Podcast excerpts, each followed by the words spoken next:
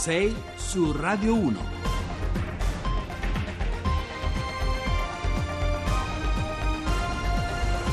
Eccoci qua, 608, 13 secondi, Carlo Cianetti al microfono, cominciamo un'altra oretta intensa con argomenti a nostro avviso di grande interesse. Cominciamo eh, con il calcio, poi andiamo via via eh, parlando di eh, debiti della pubblica amministrazione, di sciopero dei medici, delle case occupate, ma avremo anche eh, un tema secondo me che interessa a tutti, quello l'olio di palma, fa bene o fa male, e poi Mastella che torna, eh, torna in gara per le prossime elezioni. Allora, 335 699 2949 per mettersi in contatto con noi attraverso messaggi, sms e whatsapp. Andiamo avanti.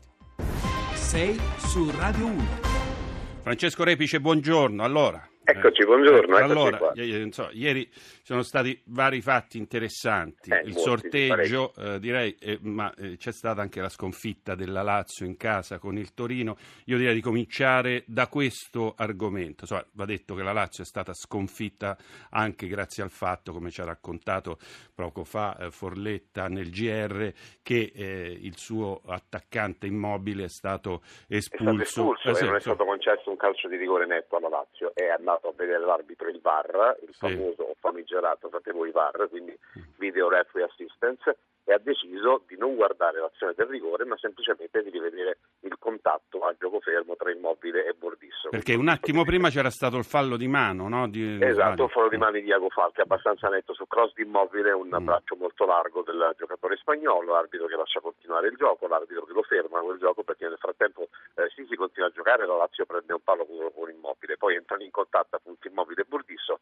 va a vedere quella cosa, quel tentativo di testata, di spinta del direttore di gara e decide di espellere Immobile. Mm. La Lazio rimane in 10, perde per 3-1, insomma apre di mm. cielo, è un allenatore che per la prima volta dice a microfoni aperti davanti a tutti a me il VAR non è mai piaciuto, non mm. piace perché no, responsabilizza gli arbitri e quindi a me non va bene. Simone Inzaghi, l'allenatore della Lazio, grandi polemiche eccetera e questa è una sulla quale però bisogna... Ha detto anche una cosa, a mio avviso, che Immobile ha fatto una sciocchezza, poi che la testata non, sia, non sia, proprio una testata, ma il gesto di per sé era un gesto di reazione, ha fatto ha anche detto che Bordisso aveva detto all'arbitro non andare a vedere nulla perché ci siamo già chiariti con Immobile. Ah, ecco, Quindi, eh, allora andiamo avanti, andiamo avanti, benissimo, eh, no, hai fatto bene a dirlo. Eh, dopodiché c'è il sorteggio, c'era stato in precedente il sorteggio l'ora di pranzo che aveva designato le avversarie, le prossime avversarie degli italiani in Coppa. Ci sono due in Coppa dei Campioni, la Roma e la Juventus, che hanno pescato rispettivamente lo Shakhtar Donetsk e il Tottenham, quindi una squadra ucraina ma piena di brasiliani di grande talento, la squadra che ha eliminato il Napoli per intenderci, e una squadra inglese di grande tradizione come il Tottenham Hotspur che non sta andando bene in Premier rispetto all'anno scorso ma che rappresenta sempre un pericolo, ma comunque tra quelle che potevano toccare in sorte alle nostre due squadre sicuramente il Tottenham e lo Shakhtar sono state diciamo così ben accette e ben accolte perché potevano per esempio capitare il Bayern, Real, Barcellona eh certo. eccetera eccetera eccetera e sarebbe finita crediamo soprattutto per la Roma abbastanza presto l'apertura in Coppa Francesco per... lo Shakhtar è una squadra tecnicamente di ottimo livello l'abbiamo sì, visto contro il forte. Napoli però c'è un fatto a favore della Roma e che eh, lì si ferma il campionato no? in questi mesi sì. freddissimi quindi quando sì. riprendono saranno un po' in, diciamo così, intorpiditi sì, uh, intorpiditi un po' rattrattiti un pochino fuori forma e la Roma invece sarà in piena corsa perché siamo nel mese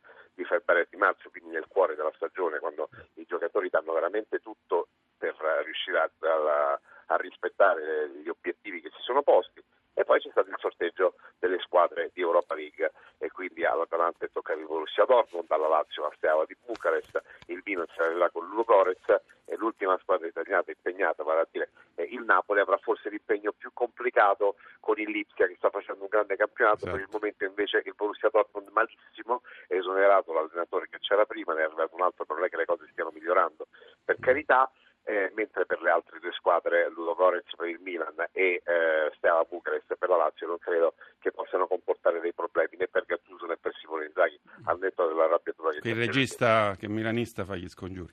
Vabbè. Eh sì, vabbè. Gabriele fa gli scongiuri. Eh, vabbè. Allora, grazie, grazie Francesco voi, Repice per la solita, solita precisione e, e nettezza, sintesi. Andiamo avanti. Sei su Radio 1.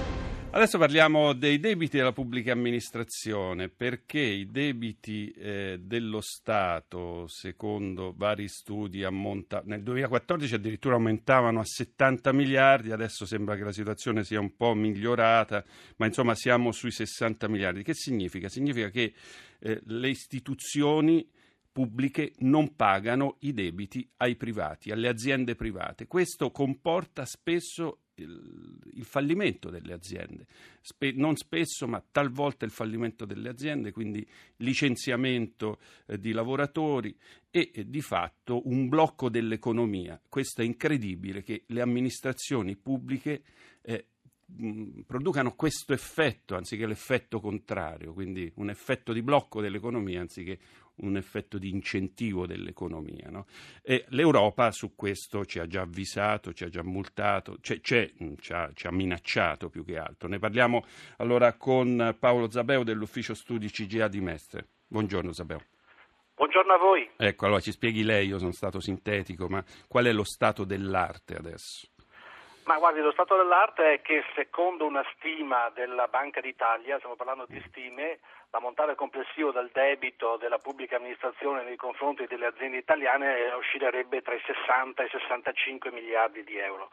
Ma la cosa più surreale di tutta questa vicenda è che lo Stato non conosce nemmeno quanto ammonta il debito, non lo conosce, quindi mm. capisce benissimo che se un soggetto eh, non sa quanti debiti ha nei confronti dei propri creditori, insomma la sua credibilità è pari a zero e questa è la situazione.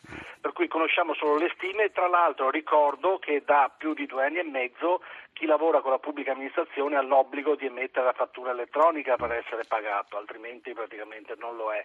E quindi sostanzialmente tutto è tracciato, ma di fatto lo Stato non conosce praticamente quanti debiti deve ai propri creditori.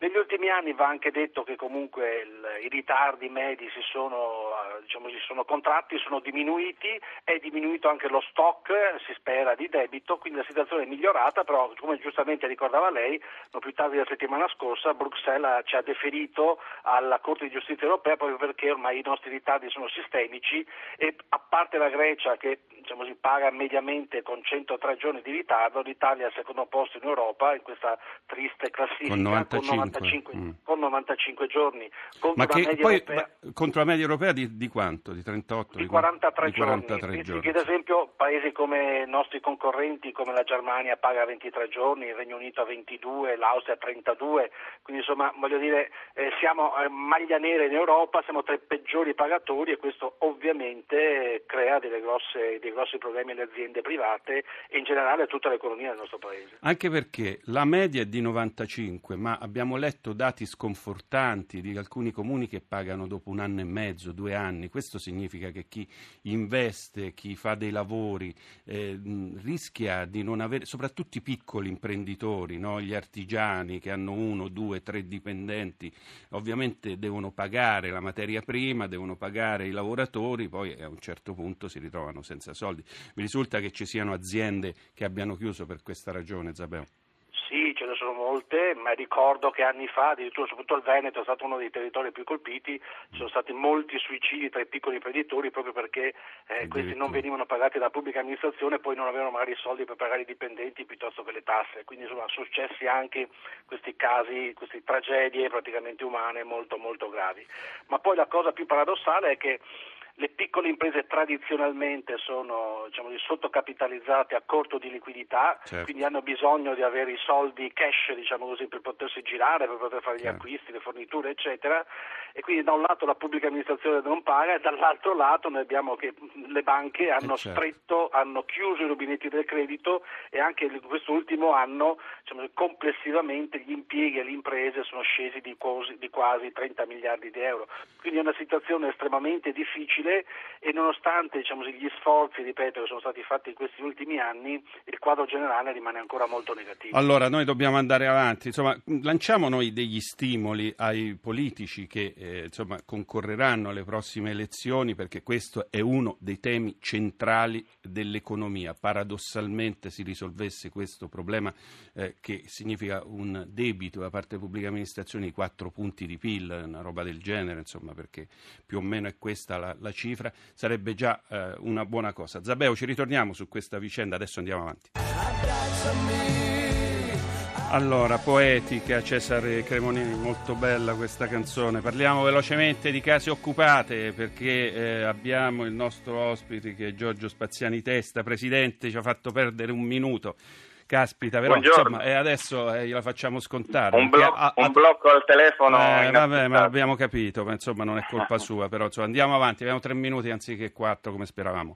Allora, sentenza storica del Tribunale di Roma, in caso di mancato sgombero di case occupate lo Stato è chiamato a risarcire i proprietari dell'immobile, eh, il Tribunale Civile di Roma ha condannato il Ministero dell'Interno a risarcire con una cifra complessiva di 7 milioni di euro i proprietari di un palazzo occupato a Roma, appunto nei pressi della vecchia fiera. Insomma, eh, il Viminale ha subito detto guardate che non l'abbiamo sgomberato quel palazzo perché non sapevamo dove mettere, il comune non ci ha dato le abitazioni dove mettere le persone che avremmo dovuto sgomberare. Insomma, qual è la sua valutazione? Spaziani Testa, lei ha gridato evviva evviva, no? mi pare di aver capito. Ma è, è un evviva sempre relativo perché a pagare sono i contribuenti e potrebbero esserlo in tante altre sentenze che potrebbero arrivare, ma noi speriamo che il principio possa e riuscire a far sì che si prevenga il problema o lo si riprima immediatamente invece di consentire che accadano queste cose, perché il Ministero eh, sì, dirà quello che dirà, ma in questo caso si trattava di un'occupazione che durava da qualche dura, che dura mm. tuttora da quattro anni.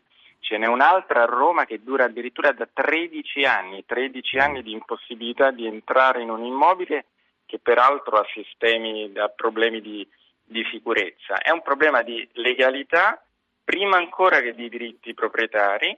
Mm. Questa sentenza afferma un principio che è semplicemente eh, di buon senso, cioè che se io non ho il pieno possesso del mio bene devo essere risarcito da chi non ha consentito che quel pieno possesso si realizzasse come prevede la Costituzione e il Codice civile, devo essere risarcito nella misura data dal mancato guadagno che è relativo a quell'immobile, certo. cioè dal mancato affitto, eccetera. Insomma, qui c'è un problema molto serio che è quello della casa, l'abbiamo affrontato più volte perché eh, giustamente le persone, le famiglie che non hanno una casa poi eh, si arrangiano in qualche maniera commettendo un abuso, un, un'illegalità.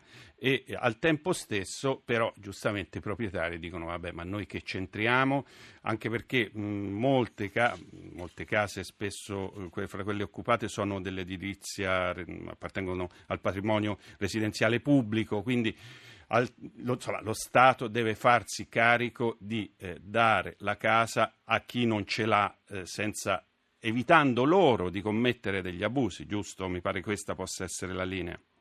Sì, anche perché poi le conseguenze sono enormi anche sul mercato immobiliare, sull'ordine pubblico, su quello, quello, che accade attorno ad immobili interamente occupati, lo sappiamo, ma anche dentro gli immobili interamente occupati si scoprono certo. delle attività illegali perché sì, noi parliamo di situazioni di bisogno, ma ci sono quelle, ma ci sono anche in molti casi delle attività criminali che ruotano attorno a queste queste, Abbiamo visto Ostia, per esempio, no? è il caso re- di cui si è parlato più recentemente. Insomma, lì c'è un controllo. Non solo Ostia. Non solo Ostia, sì, sì.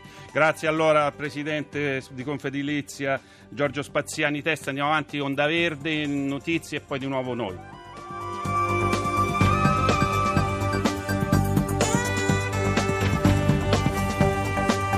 Rai Radio 1